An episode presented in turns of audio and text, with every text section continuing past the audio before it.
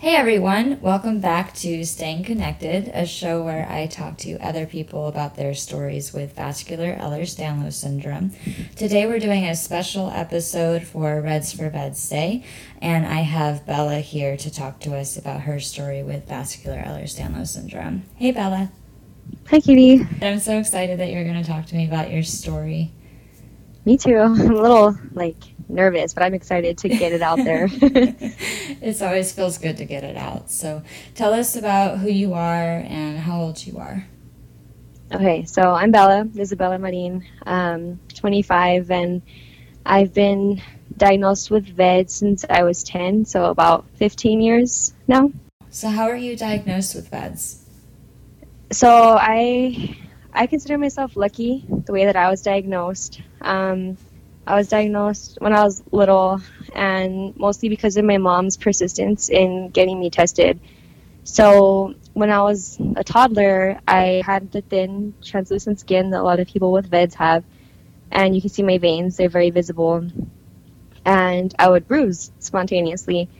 And my mom just saw that and thought it was abnormal, and she told my pediatric doctor, and he was like, This is normal. Kids bruise all the time. They're bumping into things and falling everywhere. And she told him that I was not a hyper kid. She was like, She's so chill and um, just kind of sits there and she doesn't run into things. And these bruises just pop up. And um, out of nowhere, there's no reason for them. So she kept insisting and insisting that something was wrong. So they test, they did some blood work, and that came back abnormal. So then he referred my mom to a hematologist oncologist.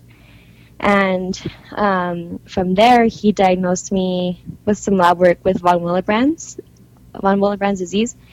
And um, that was when I was five. So I had that diagnosis. And von Willebrand's is a, a bleeding disorder. So it means that my blood takes um, longer to clot than with normal people. Mm-hmm. So if I get a bruise, it'll kind of be bigger than what it should be, and uh, I bruise easily because of that. My um, the vessel, the blood vessels, they the clots. I don't know how to explain it, but the the platelets don't really adhere well to help the blood clot. Okay. And um, so I I would bleed easily as well with my skin that would tear, which was because of the VEDS, but we didn't know yet. Okay. And um, so I was diagnosed with that.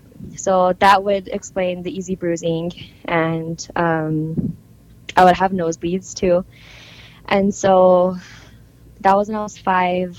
And a few years later, when I was nine, I my mom realized that I didn't bleed as much as I should for a person that has a bleeding disorder.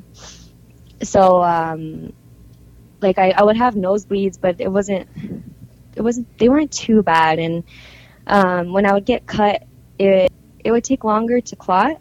I guess like you could tell that, that was abnormal, but it still wasn't as much bleeding as I should have. Okay. And so um, one of the times we're at the park, I was walking on a in the dugout on the bench, and I slid down the fence and what should have been a scrape, it burst my knee open, and I had to go to the hospital to get stitches. I want to say I had about 11 stitches, and um, when they were putting the stitches in, I wasn't numbing well. Like I still felt everything, and they told my mom that I was basically a crybaby because I'm just a kid who split their knee open. You know, I'm being dramatic. Mm-hmm. And so my mom kept telling my doctor this isn't right. You know, she was feeling everything that was going on because I'm not. I didn't. I never really complained too much about cuts, and so my hematologist oncologist decided to do some further testing, and he didn't tell my mom what he was looking for, but they did a skin biopsy from my shin, and throughout that time, I was feeling the entire thing too. I don't remember exactly the pain or anything, but my doctor told me that he was like not freaking out, but he was kind of worried that I was feeling everything, you know. Mm-hmm. And um, so they, I guess they did a connective tissue disorders panel, and they sent it to Seattle, and it came back when I was 10 positive for VEDS. And I just remember that day, I was young and I didn't really know what was going on, but I knew it had to be serious because I remember they sent me to the little playroom while my my, my mom and my, my doctor just talked about it the whole time. So I knew that it didn't come back well, but I didn't know how severe this condition would be, you know? Mm-hmm. So I, I was lucky to get diagnosed that way instead of having to have a serious complication like a perforation or something happen first and then get the diagnosis. Because I think that um, getting this diagnosis at such an early age has helped me to kind of not prevent these episodes because you can't, but to stay on top of things, you know? Yeah. So how what was it like growing up knowing that you had this? So it was hard. I remember that my cousins, because I grew up in a, a, really big family. All my cousins are here, and um, they would like to roughhouse all the time and wrestle, and um, I I couldn't.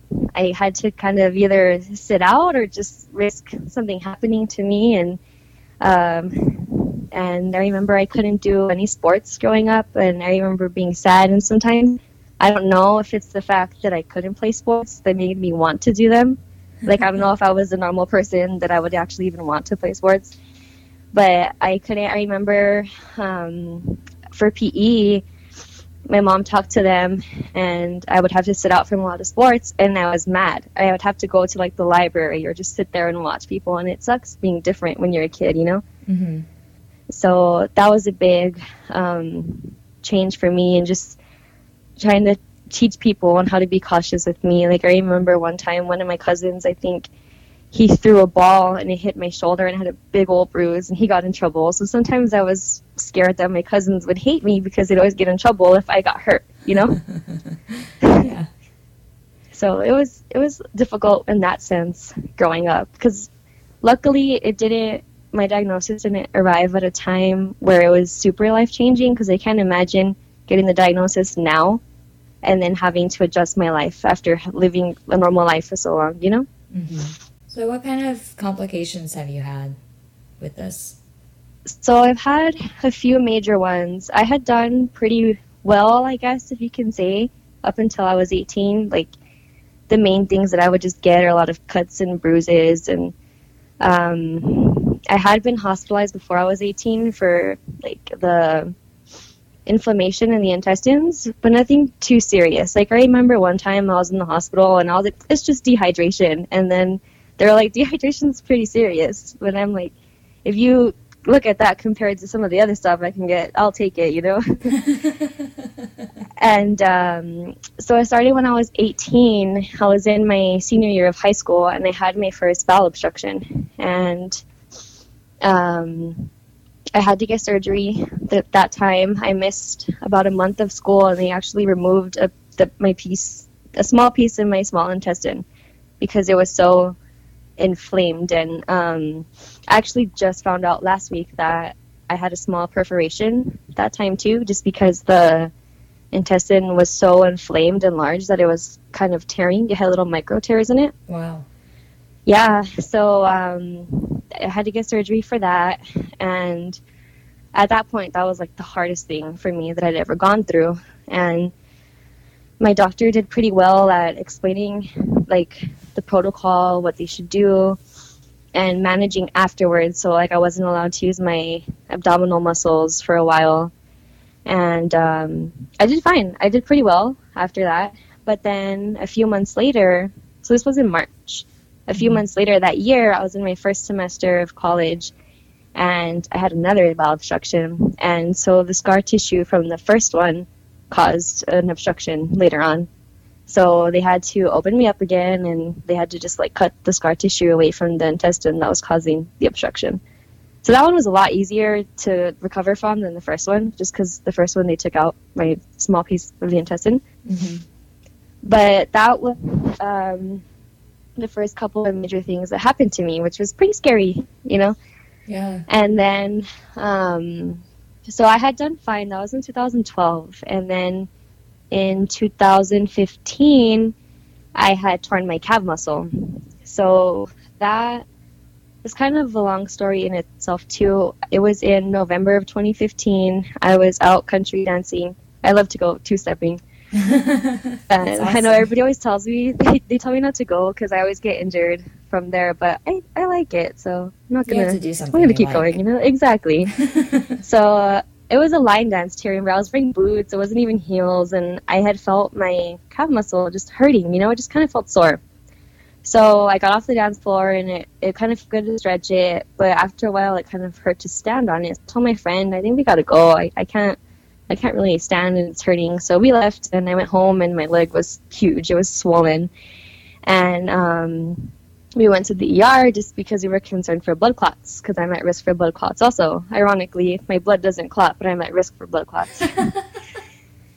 and so um, we went and they ruled that out. So we were happy. So my hematologist said that it was probably um, a hematoma in my calf muscle. So I had like a bruise in the muscle that was Mhm. bleeding.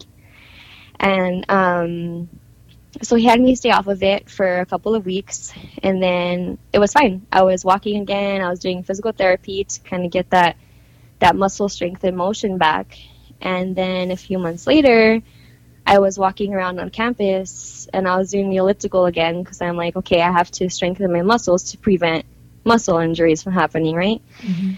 So um, that a few months later, I had felt my calf muscle pain again, and it was worse because before I could at least walk on my tiptoe and it was fine, but now I couldn't even put my weight on my leg at all. So they did an MRI and they had seen that a few of my muscle, like the muscle fascia that surrounds the muscle, a few of those little fibers were torn, partially torn.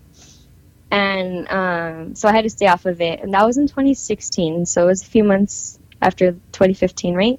Mhm. 'Cause That was at the end the first time. So in 2016, in March, they, since there's not a lot of research done with VEDS, nobody really knows how to go about treating injuries or anything. Everybody just kind of freeballs it. And so they told me just to rest for a bit and then I could start walking again. So all 2016, what it was doing was healing and then tearing again because they would say, okay, you can walk. And I'd walk and it would tear again. Oh. So it wasn't until later on that year, um, I guess I want to say maybe eight months later, they finally put me in one of those big orthopedic boots, and I was in that for like I want to say a year and a half, Wow. and they told me to stay off of it completely. So I was in a wheelchair because the crutches, when I would use them, it would rupture the vessels in my hands from the pressure and my own weight walking with the crutches. So I went through a long, long year and a half being in the wheelchair, not being able to get myself places, and um, having my friends wheel me around everywhere. And on campus, my campus is full of hills, so they got they got their their workout, and um, so that was that was my second major event. It had finally healed. Um, I was still in crutches for my pre nursing courses. I, I'm a nurse now. I graduated, and Congratulations. Thank you. Um, so I was in crutches that first semester, and then I was in the boot in my actual first semester of the program. Um, so it was it was doing fine. It was doing fine. That was in 2017. I had finally gotten out of the boot, and I was scared. I was scared to take it off. And my orthopedist, he actually goes to one of the hospitals that I was at the first semester, and he would see me, and he was like, "Do not be in the boot. You'll be fine." He's like, "You can bring it." He's like, "You can bring it, but just leave it in the break room and you can put it on if you need it. So I was like, dang, I have to listen to him because he comes here, like he'll see me, you know. so yeah, I started doing better after then, and um, that was I was thankful, honestly, that it, it was not GI issues because I'd rather have my calf muscle tear than have to go through surgeries and everything just because they're so risky and Yeah. it's hard to recover. So then in 2018, Last year. Last year, yeah, the beginning of 2018 in February, I started to get a lot of GI issues. So in February, I started feeling I had uh, school that day. I came home after a test and I had this weird feeling in my stomach under my belly button, and it felt like I was just stuck in a sit up for a long time, like just in a crunch, if that makes sense. You know how when you do too many of those, you feel sore there. So I was like, this is weird because I obvi- I never use my abdominal muscles. That's something that I was told I can't do. I can't do sit ups or push ups. And because of the pressure that it puts on the intestines and the organs that are there. So um, I tried to like unbutton my pants and put myself in ways where it would try to relieve that pain and it wouldn't go away. But it was more annoying than painful. So I just remember sitting there and then it felt like there was a bunch of gas buildup in my intestines. And I was trying to let some out, but nothing would come out, right? Mm-hmm. So then after a while, I felt this really strong, sharp pain, kind of like I got punched in the stomach, and then it was gone. And then I felt a warm feeling go down my legs, and I got a metallic taste in my mouth, and I was very shaky. So I was like, okay, this is not normal. yeah. So um, I got to tell my mom, and um, we're very lucky because my hematologist, he's the one that diagnosed me. He's a pediatric doctor, but he still he still follows me to this day. So whenever I have something weird like that, I have his cell number to call or text him, and he'll tell me whether or not to go to the ER. Mm-hmm. So we called him. He said to go ahead and go, and they didn't find anything wrong. I had a little bit of inflammation. Um, my lab markers for that were a little elevated, but it wasn't. There was they did scans. Everything was normal. So they admitted me just for observation, and I was fine. So I was there for about five days, and then since that hospital visit, I never got better. Um, I had a hard time keeping foods up. I remember just trying to do, they always tell us to do like clear liquid diet or liquid diet whenever you have inflammation just to kind of calm things down and see if that helps. Mm-hmm. So I had, I had tried doing that. I was drinking just broths and maybe some green juice, but every time that I would drink like the green juice, my stomach would cramp ugly. And it was a whole cycle all that year and I had lost a lot of weight. I lost 30 pounds in 2018 because wow. of all my GI issues. Yeah. I, I laughed because I had. Or did they determine no. what it was that caused the pain? Yeah, they did. Um, so it turns out that I have a fructose malabsorption. So they had referred me to a GI doctor, and it wasn't until July of that year, of 2018, that I found out that if I eat things high in fructose, like fruits or juices, high fructose corn syrup, then it causes a lot of GI symptoms. So I was like, that makes perfect sense. I'm drink- drinking those green juices, which are full of fruits, and that was mm. hurting my stomach. And before this hospitalization in February, I was taking big, like, bowls of fruit to eat during lecture. I had four hour class. Like, I needed a snack, you know? and so yeah, it was it was the fruit that caused all of that. And I was taking I take Miralax every day, and I was drinking it with apple juice, which was like the worst one for me. And that was I discovered that's what was wrong with me. So then I had to kind of modify my diet to that low fructose diet, or at least in moderation. Mm-hmm. And it's hard because nobody there's no set thing. Everybody's that has these GI issues, they're so different. And doctors are like basically you try this food and if you if it sits well, you continue eating it and if it doesn't, then you stay away. So I have to do trial and error and learn the hard way whether or not foods agree with me. Mm-hmm. And so that was in July and actually I wanted to mention too I had seen the doctor, the GI doctor and he he didn't really the one that diagnosed me with the fructose malabsorption he didn't understand veds he was telling me that my intestines are very strong and i don't need to worry about constipation. I'll be fine. So i was like yeah sure but 18 year olds don't have bowel obstructions. They don't have this weak collagen you know?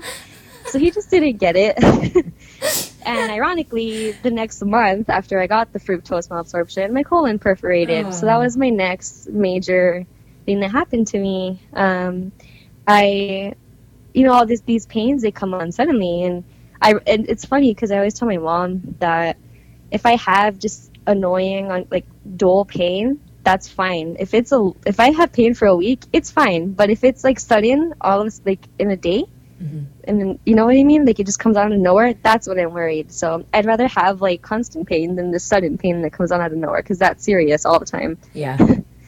So um, yeah, so my colon perforated, and they I was lucky enough to avoid having surgery with that.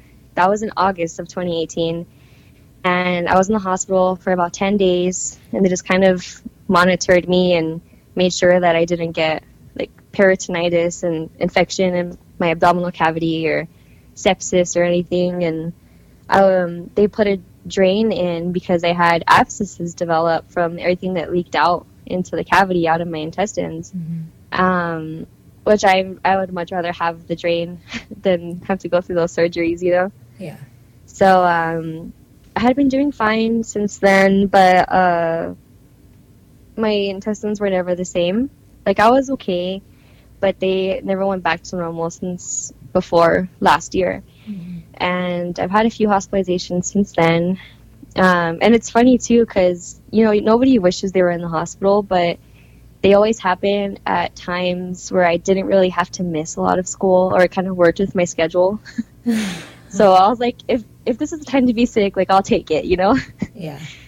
and um, yeah, so I was able to graduate in December, and it was it was pretty hard, and I was doing okay up until last month, March, when I had a seizure. So I've never had a seizure in my life. I don't have epilepsy or anything, and I was at a friend's house. I had my mom go pick me up because it was too like I didn't feel comfortable driving, and we came home and I told her I'm gonna run inside, mom, because I'm either gonna vomit or poop. Something has to come out to make me feel better.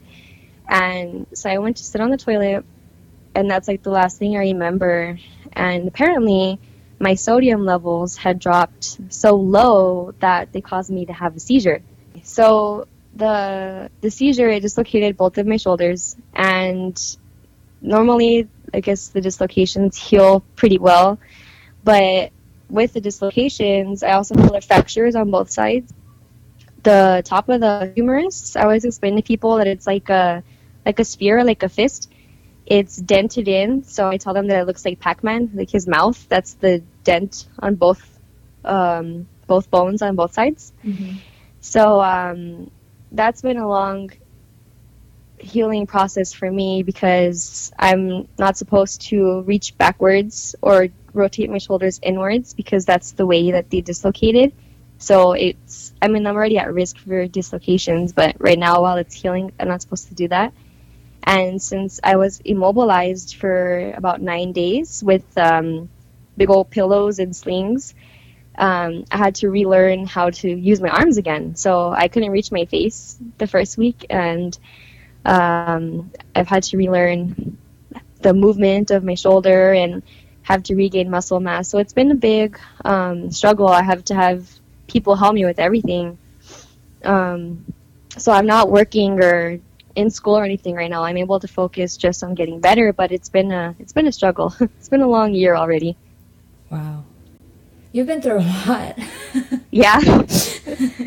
Honestly, it's funny because I, I feel like I haven't, but when I talk about it or I write it out, I'm like, damn, it's the whole. I could publish a book on everything. yeah. So how have you done with this, like emotionally? It's been a little hard. It's been hard because I, when I hang out with my friends or family, I feel like I'm a burden. I feel like I hold them back. Um, even before all of this, I I remember when we go to concerts and it's like general admission, I can't be up in the front because people are constantly pushing and everything. And I, I feel like we have to be way in the back. And I just feel like I hold a lot of people back from doing things that they want to do and stuff. For the most part, um, I've had great friends and family that understand, but it still doesn't take away that feeling, you know? Yeah. So that and, um, like you said, that I've been through a lot, it, it feels like I'm 60. it it feels like I have the old, like I've lived such a long life, you know, and I'm only 25. Mm-hmm. So that's been a little a little hard to deal with. Um, when you, it's hard when you have people that don't understand, if that makes sense. Like people can try to understand as much as they want, but nobody knows what it feels like unless they go through this themselves, you know. Mm-hmm. Um, that's been something hard for me too because a lot of people don't understand that I'm never going to get better. I'm never going to heal. Like, sure, my shoulders, they've gotten a lot better, um, but I'm never going to be fully healed or fixed because a lot of people don't understand. Like with my calf muscle tear, there are still some days where I might have to show up in the boot that I was wearing before just to kind of help it calm down. Um, people don't understand that I'm never going to be fixed. Once it's broken, it's going to be broken, you know? So that's a hard a thing that's hard for me to get across to people also. And the fact that sometimes I get really tired and I can be fine one morning and then even the next night just be super terrible. I can wake up feeling fine. I mean, wake up feeling terrible and then be fine at night. Mm-hmm. So it's hard for people to get, I guess, how I do things. like I, I went to DC a couple weeks ago with my with my shoulders, and up until that point, I was kind of avoiding all my family parties just because it was oh, there was a lot of stress for me to kind of avoid people touching my shoulders, and it's it's draining for me. So I think a lot of people don't understand that. Yeah, I can go to DC, but not go to this family party. You know. Mm-hmm. And it was so, so great meeting you there. I know it was it was awesome. It was like therapy for me. yeah. What did the seizure feel like? So that I'm thankful for. I don't remember because my sodium levels were so low. I had altered mental status, so I don't even remember the feeling of my arms being dis- my shoulders being dislocated. Wow. Um, I just know, and that's kind of the the downfall to that too, I guess, because they I went eight hours before somebody discovered that I was dislocated. they, um, I just remember, I remember bits and pieces because I was kind of in and out. I just remember that I was laying on my back and it hurt because my shoulders dislocated backwards. So it hurt being on my back because I'm sitting on the bone that's supposed to be in my shoulder. yeah, and I remember trying to sit myself up and I couldn't because I couldn't use my arms. So I remember just kind of using my neck to try to sit myself up, and I would ask my brother and my dad to to help me sit up because I couldn't do it. And right when they would slide their fingers under my arms, it would hurt because my arms are dislocated, right? So it, it took a while for them to discover that. Um, I don't know what it feels like when they put them back in because the they put me under. I'm thankful for that, but I'm also scared that in the future, if they do dislocate, because I'm at risk now for them to dislocate all the time, that I won't know what the pain feels like. So I'm kind of scared for the day that happens. That's crazy. Yeah, I never so thought that would happen to me. Like seizure was the last thing on the list of things that could happen to me, you know? yeah, I sit here and I think, okay, like artery rupture, dissection, bowel perforation. Yeah. Like I don't have epilepsy, so seizures on the very, very bottom of the list. Exactly. That's crazy. That's insane. Do they know why your salt levels bottomed out?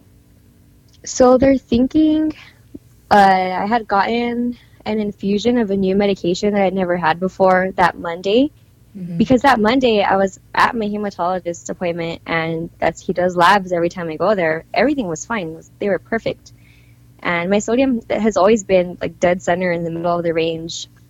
And the I got an infusion of that medication, and that medication was supposed to be to prevent fractures because I have a little bit of osteoporosis. Mm-hmm. so that's what's funny about it too. It's supposed to prevent it, and then I still happened to get one. But I had gotten it that Monday, and we think that it might have just messed with my electrolytes a little bit. And a combination of that plus the side effects, I had a lack of appetite. So I didn't eat anything for maybe like two or three days, just maybe jello and water. Mm-hmm. And then, so I'm thinking maybe my sodium might have also gotten diluted at the same time. And then I was increasing the Miralax because I felt sick from my GI issues. And so I was probably losing sodium that way also.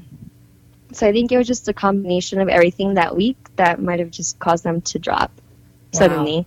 Yeah. What a bad combination of things. Right? but it's funny too at the same time because since then my intestines have been so much better than they have been in a year. like maybe it reset my intestines or something. or maybe I'm just oh focusing oh on gosh. this, right? Yeah. That's crazy. So yeah, I, I've been I've been through a lot, I guess, and um, I I'm lucky. I have two degrees. I have my psychology degree and my nursing degree, and those those are a little bit hard to do. But I also wanted to give a shout out to my friends and family because they honestly they helped me like support, their emotional support and physical support. I have cousins who and friends who like literally wipe my ass for me now. you know, so I'm like, I've just gotten so much closer with all of them, and I I don't think I would have gotten this far without everybody. You know, so I wanted to just give a shout out. yeah, that's awesome that you have that support. Yeah, it helps a lot. Do you plan to go for a nursing job now that you've got your degree once you get better? I want to. That's been something that I've been debating about just because nursing is so physically demanding. For sure, I can't right now because I can barely like write, you know. Mm-hmm. Um, I don't. I'm not too sure how long it's going to take for my shoulders to heal, and nobody can really give me an answer because nobody's dislocated both shoulders at the same time that have vascular Ehlers-Danlos. You know, all these mm-hmm. little variables and I'm thinking if I do go back, I might do the neonatal intensive care. Uh, so that's something that I've been looking into. But I also have a research background, so I might just stick on the research side of things. So I'm still kind of debating about what I want to do. But I have my license and everything, so I'm ready to go. just need my body to catch up with me. that's awesome. Yeah. That's so cool that you that you got through that and got your degree and everything. It's yeah, cool. I did. I don't know how. I look back and I'm like, I don't, I don't know what I was thinking. Willpower. yeah.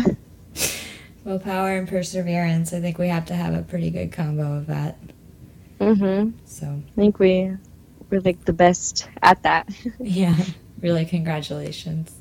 And I, I'm pretty sure it's more the fact that we're like VEDS shouldn't let us doesn't let us do this so it's like no we're going to show it that we can it's more like our stubbornness that makes us do things you know i don't know what you're talking about at all i'm not stubborn in the slightest right like yeah i'm very stubborn i totally get it yeah that's really but i feel awesome. like we're all the same mm-hmm yeah like don't tell me i can't do something Exactly. It's like reverse psychology, I guess. If anybody wants us to get get wants to get us to do something, just tell us we can't do it. Yep. there we go.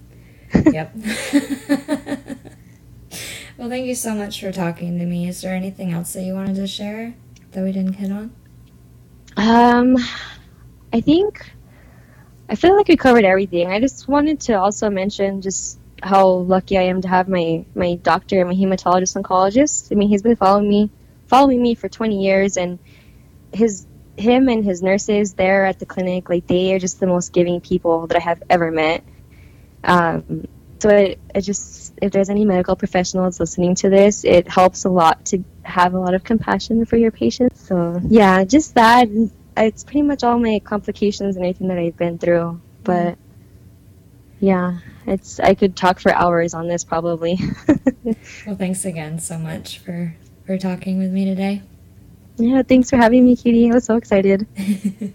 well, um, thank you everybody for listening. Again, this was Staying Connected, and this was Bella telling her story with vascular Ehlers-Danlos syndrome.